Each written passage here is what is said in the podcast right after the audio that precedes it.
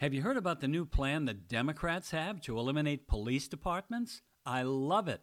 What a stroke of genius. Does it get any better than this? Now that I think about it, why do we even need the police? What do they do for us anyway? They spend most of their time in their cruisers, drinking coffee and eating donuts. That's what they do. And when they aren't doing that, they're out beating up people or killing them and maybe once in a while writing a few traffic tickets. What took people so long to think of this? It's so simple, so obvious. Criminals aren't the problem in America. It's the police.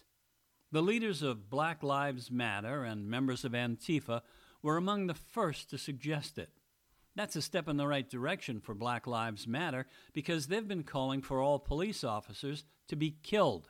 Demanding that they all be fired instead seems to be a much better solution to the problem. The people of Antifa are pretty much in agreement, but I'm guessing that a lot of their people are still for killing all the police. Now, a lot of people are wondering, how did this happen? How did we get to the idea to get rid of all the police? Sure, it'll save some money for some communities, but it could have some pretty bad side effects, too, like criminals running wild and robbing and killing people. But the people at Black Lives Matter and Antifa have a solution to that problem. They'll set up militias, and they'll get themselves guns, and they'll protect the people. Personally, I like the idea of having people who want to kill police officers in charge of my safety. That works for me.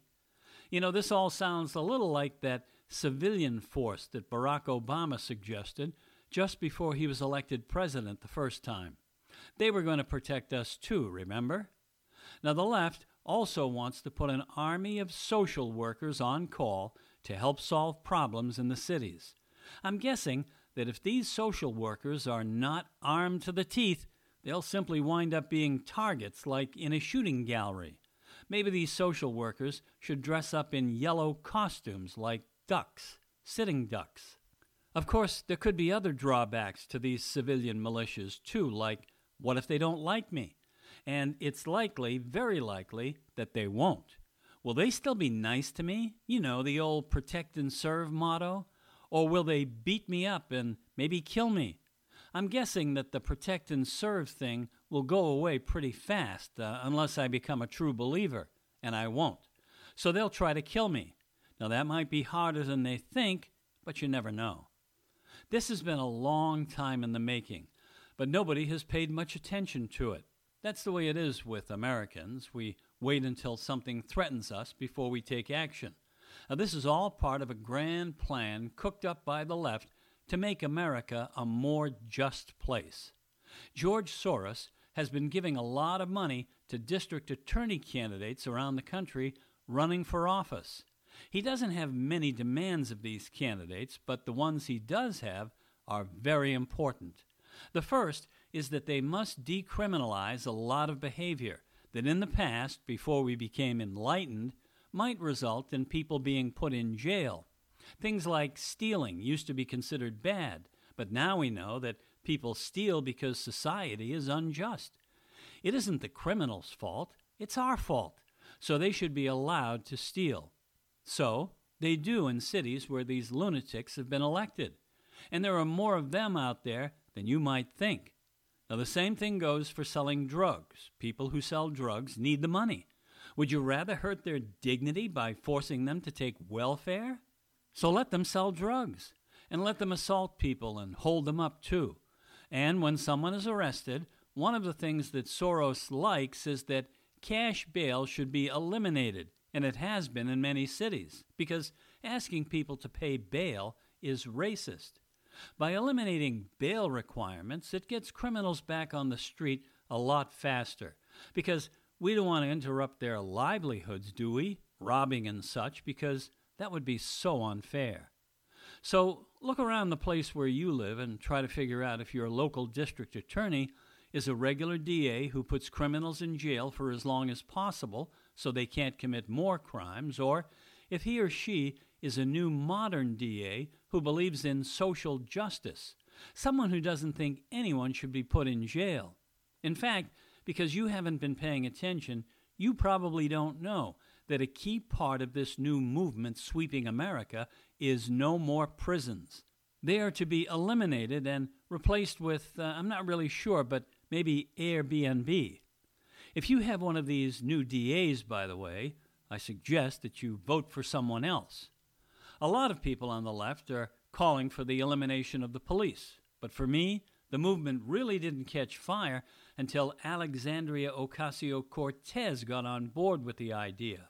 That did it for me. Now the movement has gravitas. It's really serious. I mean, when one of the great minds of our time puts her reputation behind something like this, it takes things to a whole new level. And the fact that the other members of the squad, Ilhan Omar, Ayanna Pressley, and Rashida Tlaib, are all in for eliminating the police, it's just icing on the cake. How could anyone who really cares about America not get behind this idea? And none other than Michigan Governor Gretchen Whitmer also says that she understands why people think this is such a good idea. She stopped short of endorsing it, but she's getting there. Gretchen will put you in jail and throw away the key if you don't wear your face mask, but she understands completely why putting people in jail for real crimes could be a terrible idea. And the entire Minneapolis City Council also thinks the police department should be dismantled, including Jeremiah Ellison, the son of the Attorney General of Minnesota, Keith Ellison. He thinks the police department should be replaced with a transformative new model for public safety. Does that sound great or what? There's nothing that excites me more than a transformative new model of almost anything, especially a car. But a transformative new model for public safety is a close second to that. Usually, I'd ask for a little more information about this transformative model, but in this case, it's such a great phrase, I'll ask for no explanation whatsoever. In that respect, I'm in complete agreement with the mainstream media. They aren't asking for any explanation either. There have been calls to eliminate other police departments, too, and build new models. The city council in Memphis, Tennessee, is looking at a new model, too. No specifics there either, but I'm sure it's another transformative model. City leaders in New York City are also excited about a new model, but unfortunately, their mayor is Bill de Blasio. Do I need to say anything else? De Blasio. In the future, anytime you want to call someone totally incompetent, you'll simply have to say that they're a de Blasio. The only thing you can be sure of in New York City is that if de Blasio has anything to do with developing that new transformative model, no one will understand it or like it. In Los Angeles, Mayor Eric Garcetti agrees that police funding should be cut. He says he wants to cut their budget by $150 million. But there's that old rule in life, give in to the bully and they'll take everything you have. The bullies in Los Angeles don't like the $150 million in cuts. They want more, a lot more. Garcetti, he's as weak as anybody in politics, and he'll keep giving in until he has nothing left to give, until even what little self-respect he has is gone too. And that still won't be enough for the activists in Los Angeles.